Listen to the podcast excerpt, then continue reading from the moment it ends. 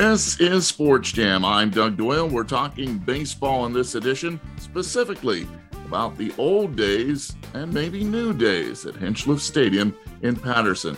The future of the famous Grand Concrete Sports Arena that was completed above the Great Falls in Paterson, New Jersey, all those years ago. And joining us is Brian LoPinto, the president of the Friends of Hinchliffe Stadium, a nonprofit organization founded in 2002 made up of volunteers who love and respect the history of the stadium and want to preserve and revitalize it. Brian, thanks for being here.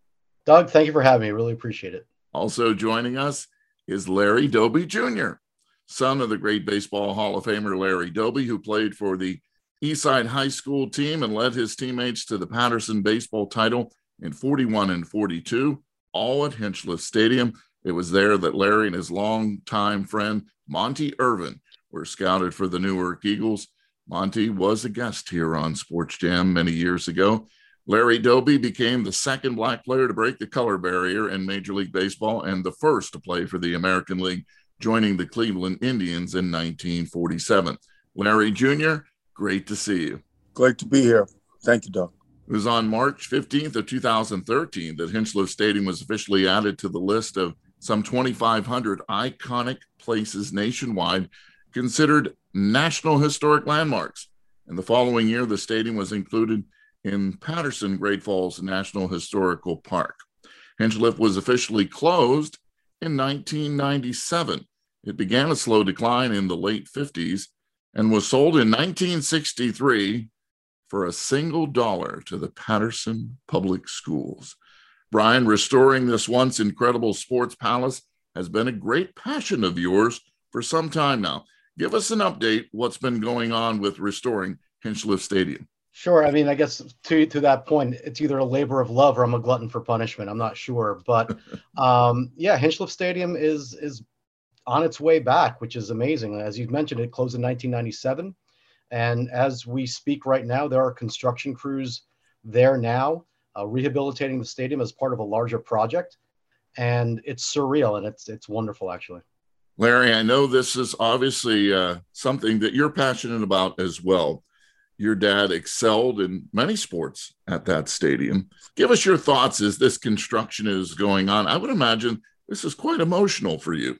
Yeah, it is, uh, Doug. As Brian said, you know, I don't know if it's a labor of love or a glutton for punishment. It's a, it's a good thing he said because it's been th- there were many efforts to try to do stuff and and nothing came to fruition. And then through people like brian and you know countless others that have worked tirelessly it it's going to get done. It's kind of surreal that it's actually going to happen you know? I mean we had the groundbreaking and you know a lot of good people came out there that day. The, go- uh, the uh, governor was there and a lot of luminaries. And it's just it's really a wonderful thing that it's actually going to happen, that there's actually going to be a field there that kids are going to be able to make memories on, that kids are going to learn lessons that are going to hopefully carry with them the rest of their lives. And maybe we'll get a couple of baseball players, soccer, football, scholarship, what, whatever it may be. Um, I just, I look forward to it. And I think it's a, a, a wonderful tribute to a lot of people's tireless efforts. I remember the first time uh, Jimmy Richardson, the historian there in Paterson, told me about Hinchliffe Stadium and how important it was to him. And and we've become uh, very close through the years. He's a big fan of, of Sports Jam. But when it comes to your dad, Larry, he had so much success, early success in his career at Hinchliffe, and not just in baseball too. Yeah, he was a three-sport athlete. Yeah. What is it about your dad? I know he did not want to talk much about baseball, basically saying that was in the past. Let's move. Let's move forward.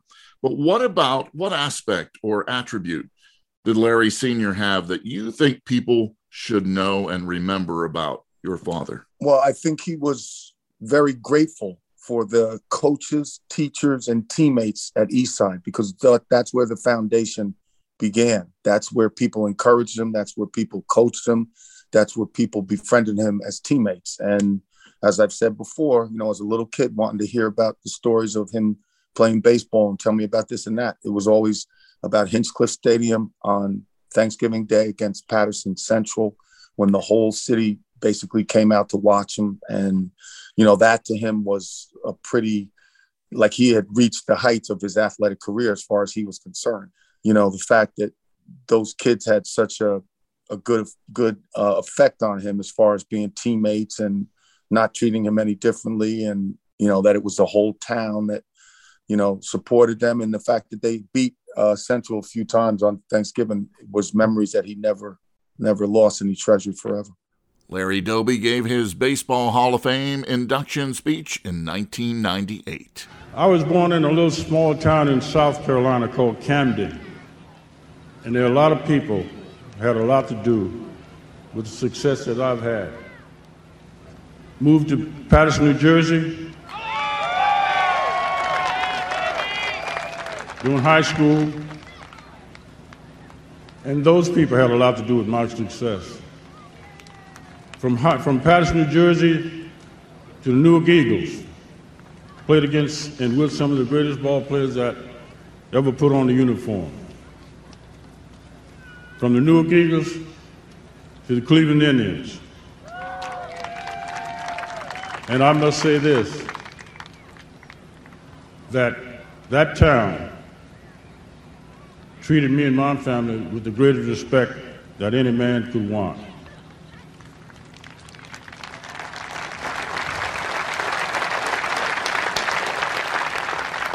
I want to thank the Veterans Committee for, for, for this honor,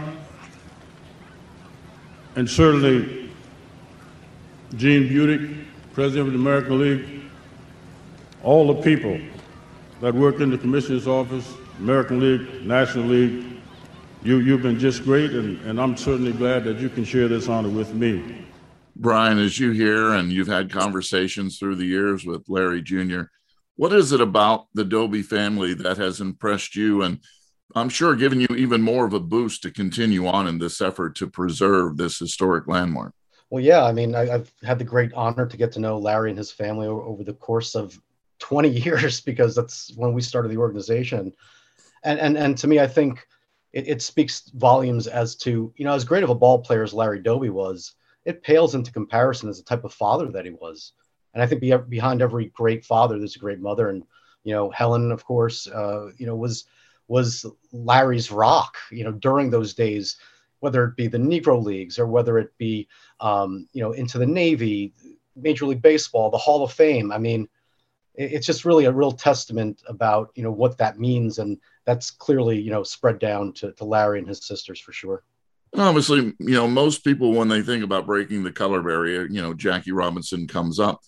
And many people know about your dad, Larry, but they I don't think necessarily they realize that he went through just the same and even more at times when it came to racist remarks where he could stay during the whole time he was playing.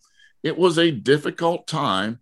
It just it's hard enough to play in the majors, but to have that on your shoulders, how often do you think about what intestinal fortitude and these wonderful qualities inside your dad that was able to put that aside and still play great baseball.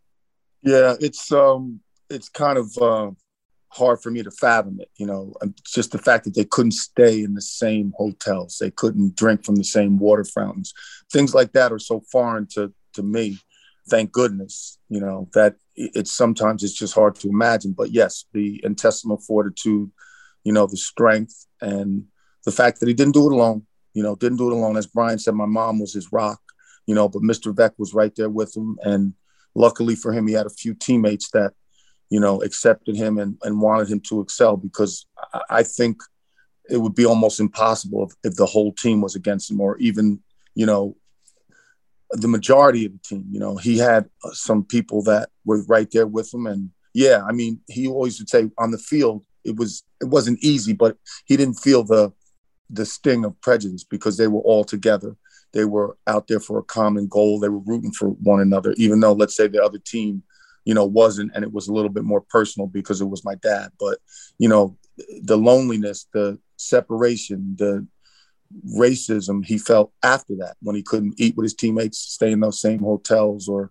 you know, what what have you. So, yeah, I am very um, in awe of what was inside of him, what kind of person he was you know, and he always said he couldn't have done it without God. He couldn't have done it without my mom. And obviously, Mr. Veeck and his teammates were, you know, instrumental in in making them feel welcome. So it was something that you know I would not want to have to do, but you know, I'm glad he did it. I'm glad he did it with a certain amount of dignity, a certain amount of success, and you know, the idea that they could play together, they could live together, they could work together, and you know, I think the thing that I'm most proud about my dad is that because of him and Mr. Robinson, others were able to dream, and the door was open, you know, for people to come behind him.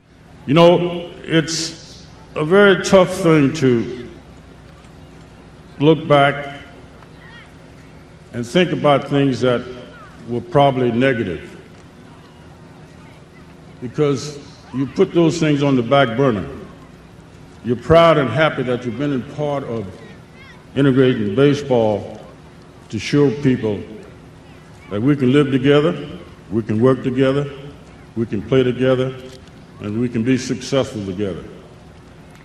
And I'm very happy and proud that I've been a part of this baseball and I'm still a part of it.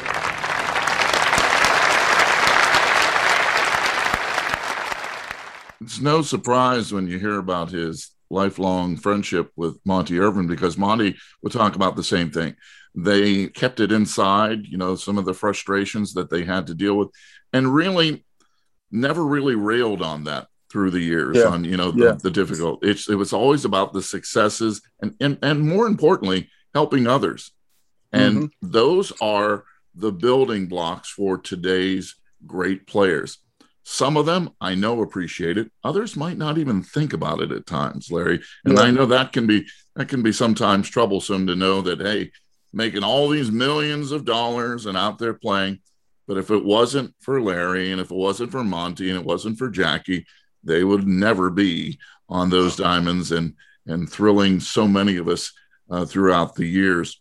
When it comes to Hinchliffe Stadium, Brian, as you mentioned, it's been a long journey to try to uh, to get it.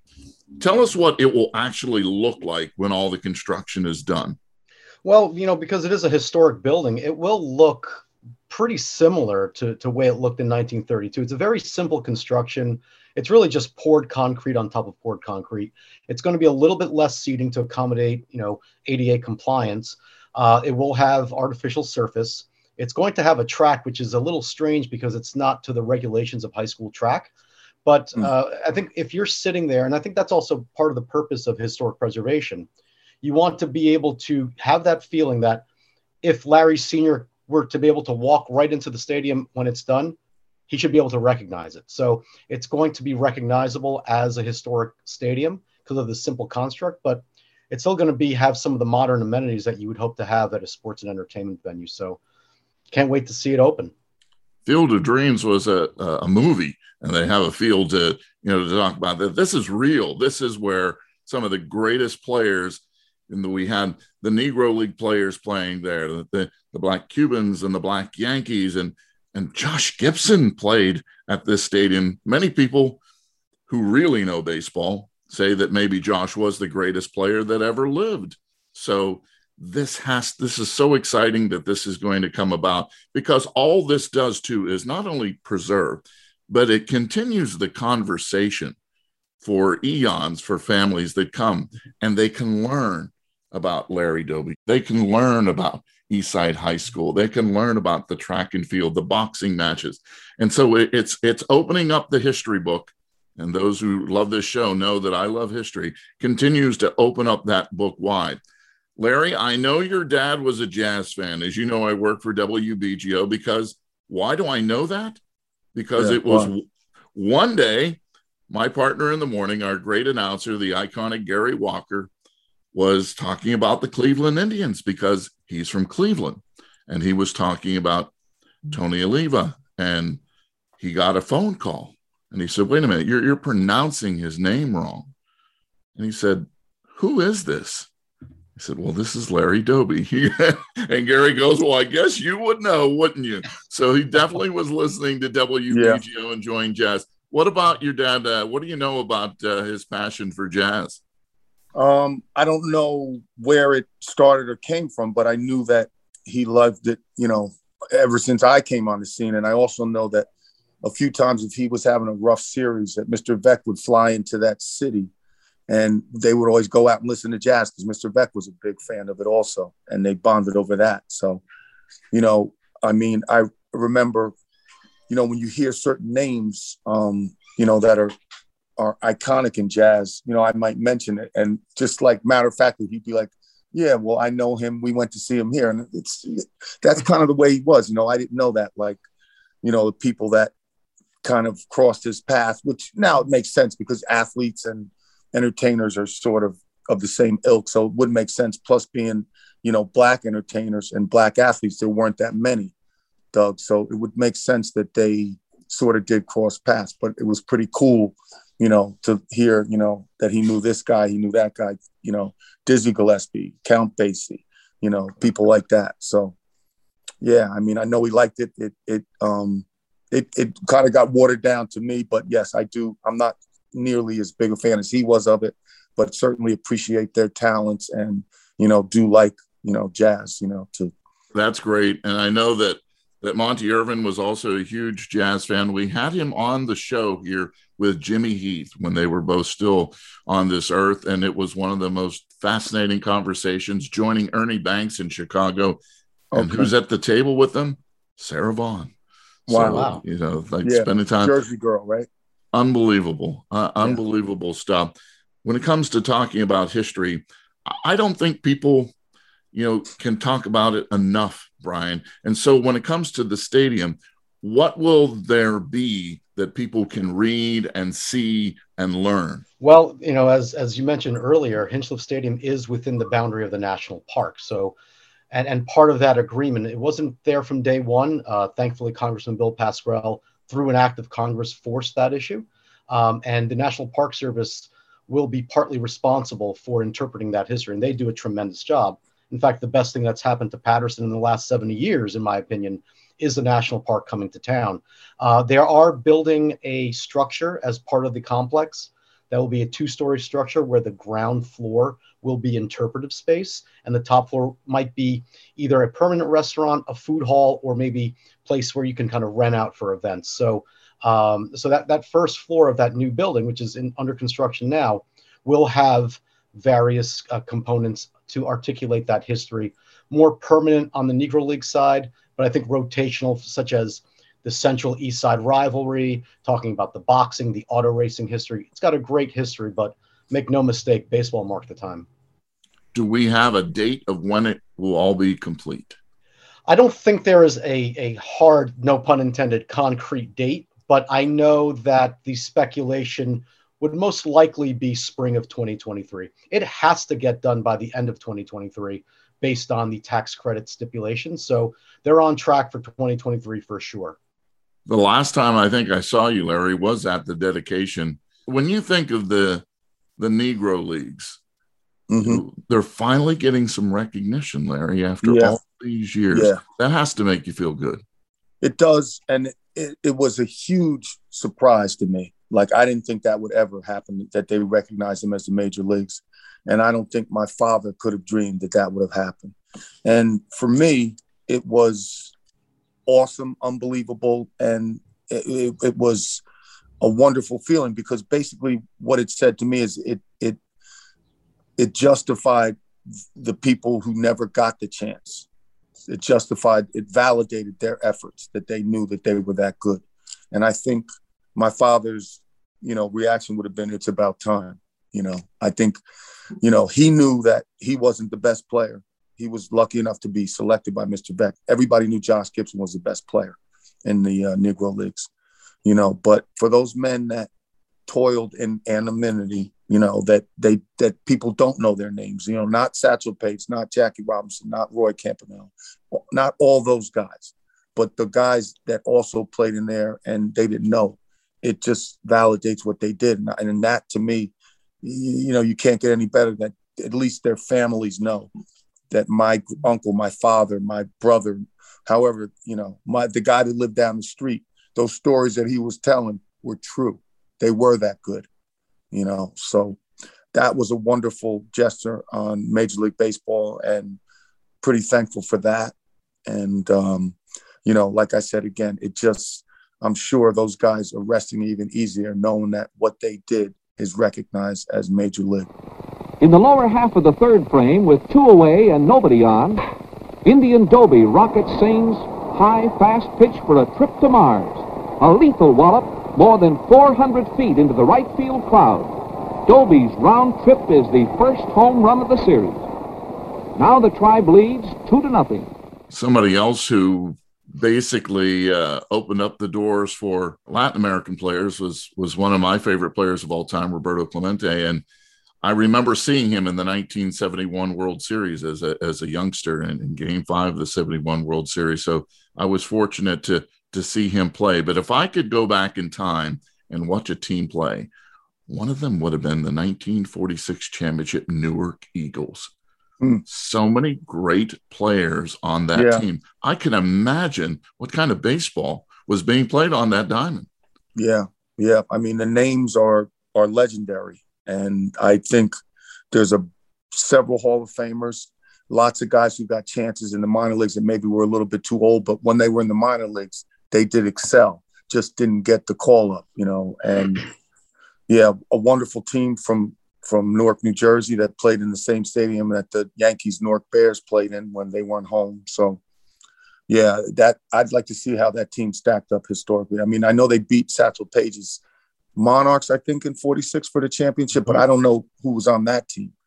But to beat any team that Satchel Paige was on is quite a feat. You're listening to Sports Jam. I guess our Brian LoPinto, president of the Friends of Hinchliffe Stadium, as well as Larry Doby Jr. Hooray, hooray, the time has really come. Hooray, hooray, the time has really come. Cleveland got Larry Doby, Brooklyn's got Jackie Robinson. Now the pitcher got scared, let Jackie walk. He stole second and third and come home on a walk. Hooray, hooray, time has really come. Larry Doby, Brooklyn's got Jackie Robinson. Doby in the outfield, letting nothing get by. Jackie hitting so safe, you swear the ball had eyes on. Hey, hooray, time has really come. Cleveland got Larry Doby, Brooklyn's got Jackie Robinson. Taking a closer look at Larry Doby's stats, he was a power hitting center fielder and a key member of Cleveland's pennant winning teams in 1948 and 1954. Before joining the Indians, he starred with the Newark Eagles in the Negro Leagues for six years, leading them to that championship in 1946 that we talked about. A nine time All Star, seven with the Indians, and twice with the Eagles, Larry Doby led the American League twice in home runs. And when he was in Newark, he was shortstop Monte Irvin's double play partner, then moving to center field in the American League where Cleveland coach Tris Speaker tutored him about playing the outfield. Larry, do you follow baseball now? Yeah, I'm a pretty big fan. Pretty big fan. Not as, you know, not as um, in touch as I used to be as a younger guy. But um, yeah, I definitely follow it, love it. And, you know, I'm so glad that they came to an agreement and that we are going to have baseball this year because – I don't think people wanted to hear it. It was millionaires fighting with billionaires, and you know, after the pandemic and you know, people being out of work and so forth and so on, you know, they didn't want to hear it. So I'm glad they got it done. They're going to play 162 games, and um, we'll see how the rule changes evolve over the years.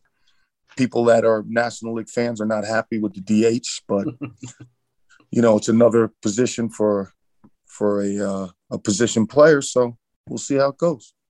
Is there a certain player in today's majors that either reminds you of your dad or plays like your dad?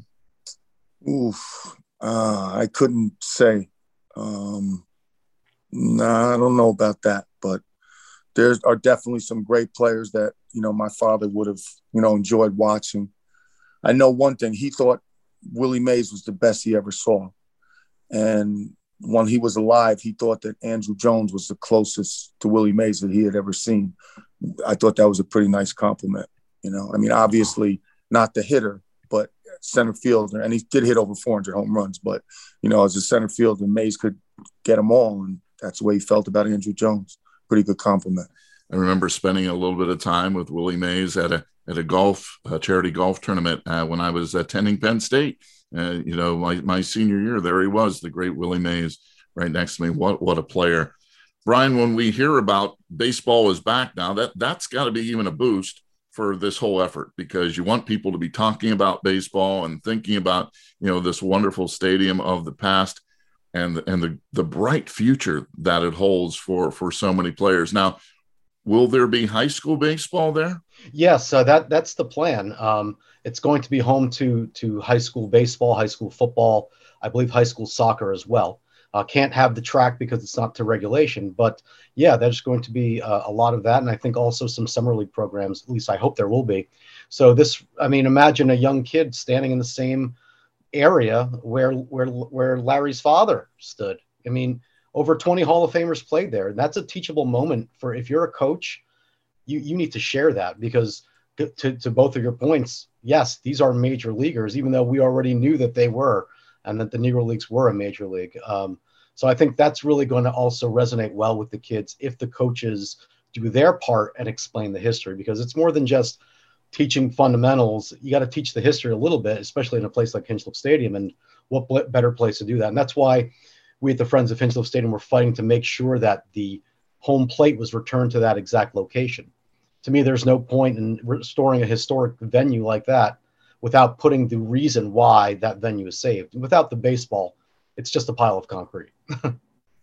Brian LoPinto is the president of the Friends of Hinchliffe Stadium obviously everything takes money brian and those who are, are, are, listening to us right now and watching this show want to help out what can they do well i mean you know the project is in full swing so it's happening so as far as anything financial i don't think that's necessary at this juncture i think it's really just following the project making sure that you're aware of what's going on there um, if you see something you don't like say something you know but at the end of the day, right now, I mean, it is on the path to to a reality. I mean, I invite anybody to to go to the falls to see the national park and take a look at the stadium. You'll see cranes are out there. There's a lot of activity. So it's a rather active construction site. So that's the thing we've wanted to see for many years. Sure, we wish it would have happened sooner rather than later, but as the old saying goes, right, better late than never, and better late better than, than nothing. So, yep. I'm sure there's scholarship opportunities, though. Somebody wants to put some money towards uh, what's going on there. I'm sure that there could be some sports scholarships created for the players that uh, who will be uh, there at the stadium. So a lot of possibilities. First day that that stadium opens and actual games are played, Larry, you going to be there? I certainly will do everything in my power to be there. Definitely. Yeah. And and what do you think will come into your mind first? Well, I think, you know, I'll think to myself, my dad played here, you know, and that he'd be happy knowing that some other kids are getting the same opportunity that he is to make some lifelong memories and some lifelong friends and learn some lifelong lessons. So, you know, and he loved Paterson, so it'll make it even more special that those kids are getting the same opportunity.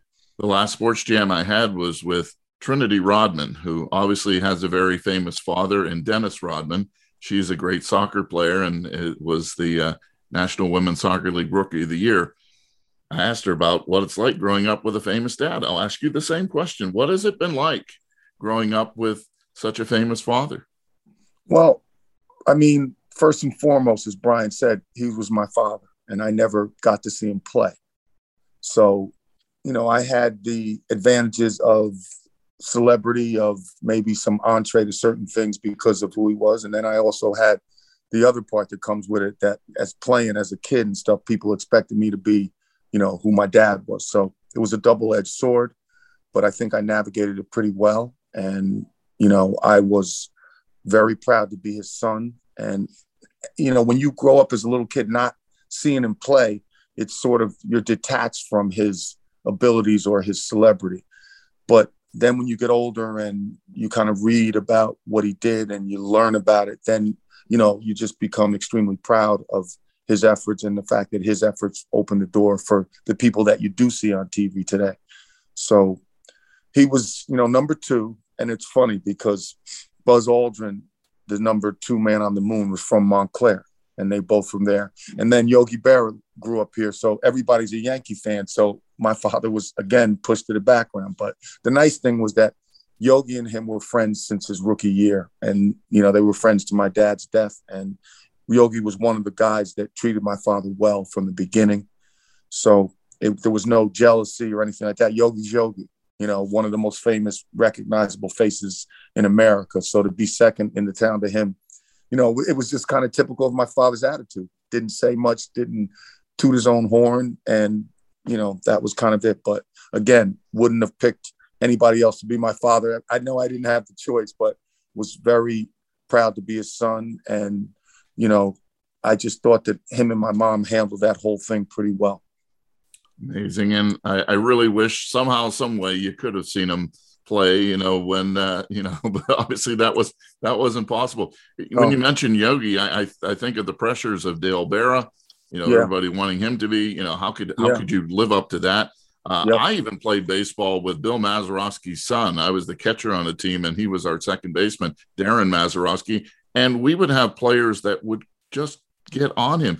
You can't hit, or you can't feel like your dad, or you hit. You know, just so yeah. jealous of of the accomplishments of these ball players. Yeah. I never could understand it, Larry. Tell us what you're doing right now. Well, I'm a union stagehand in local one in New York City. So my uh, main job is at Madison Square Garden for all the concerts and entertainment there. I also work um, on Wicked on Broadway. So I've been there for about mm, 10 or 11 years. That's been a great, great run. And I also work for a little guy they nicknamed the Piano Man, uh, Mr. Billy Joel. I've been part of his road crew for about 25 years or so. So I stay pretty busy and I feel pretty fortunate that I work at something that I love to do. And, you know, it seems that Broadway's back, concerts are back, and Billy's back. So right now, life is good as far as work is concerned. Larry told me before we started this show, he goes, It's not very interesting what I do. no, he's just got one of the most famous Broadway shows he's connected to ever my daughter and I, our favorite show was the first one I took her to was to see Wicked when she was 12 years old, Larry, and she is 29 now and still wow. knows every word of. So, of Doug, that. you guys saw Kristin Chenoweth and Idina Menzel mm-hmm. and Idina Menzel. Yeah, I wasn't there then. I, but you know, their their legend large. It looms large in that building. You know, it's like there are some great, great performers, actresses, dancers that are in that show, and they still remember you know, when Idina and uh, Kristin were there. So that's been a great run for me. I should have worn my Billy Joel shirt for for this. I'm a huge fan of Billy Joel as well. So congratulations on a terrific entertainment career. That's that's great, and uh, you know you you have surrounded yourself with uh, royalty. You come from royalty. You are royalty. You're Larry well, Doby I've been, Jr. I've been very fortunate. We're going to be in Pittsburgh this summer, so I'll say hello to Mr. Clemente's statue and the bridge, and yeah, it's a beautiful ballpark. And you know, I remember the '71 series also, so that was a coming out party for somebody who was overshadowed by Mays and Aaron and everybody else, and they realized, wait a second, he's just as good as these guys, a little different, but just as good. So, yeah, that that's a great memory for me, the '71 series, and you know, always nice to go to Pittsburgh. Fantastic, Brian. As we wrap up this edition of Sports Jam, where did your love of baseball begin? I mean, it began as a child. I mean, I think starting to play, you know, wiffle ball in the streets of Paterson, and then eventually got involved with Paterson Rec, and then started playing more and more. And then, you know, my dad told me that my enthusiasm for the game kind of reinvigorated his love for the game, and uh, we would always go to like one Yankee game, one Met game a month. And to grow up in Paterson, about two blocks away from Hinchliffe, and then learn that over 20 Hall of Famers played there. I mean, that's a piece of Cooperstown that's right in Paterson. So you know, for me, it's it's just it was always early on, and and it continues to this day. So this is a volunteer position for you, as you know, as the president of the Friends. What's your day job? Well, I do I do some public relations work actually, a, a lot of stuff within the community. Uh, for years though, I was in sports and entertainment. Uh, used to actually work for Major League Baseball Productions uh, some years ago, and I do some freelance work actually in, in your neck of the woods at Prudential Center in Newark. So uh, that's a great place. I enjoy it there very much so. So, um, yeah, so, you know, definitely was involved in sports for quite a bit. So, uh, kind of taking a lot of my professional experience and, and taking that into a volunteer capacity was, uh, seemed to be how it just played out. Well, it may have taken a long time, but no wonder with Brian and Larry Jr. This is coming about because both of you have strong backgrounds in, in sports and entertainment. And boy, there's going to be plenty of entertaining to be done at Hinchliffe Stadium in the near future. We're looking forward to that. But for me, more importantly, it's a chance to open up, you know, that history lesson and history book for everyone else to enjoy and to appreciate. We're so, at least I know, I'm so glad that the Negro Leagues are finally finally getting their due uh, because of all the stories that the people that I have talked to who have played the game in the Negro Leagues and and all those who followed it. Congratulations on making this a reality because this is something that's going to last forever. I, I can't wait for the stadium to open. Larry, thanks for joining us. You're welcome, Doug. Thanks for having me. Brian, once again, congratulations on a you know a Herculean effort to get this uh, to get this finally done. And uh, we appreciate your time as well. And good luck with the future of Hinchliffe and also the Friends. Great job. Thank you very much, Doug. Really appreciate that.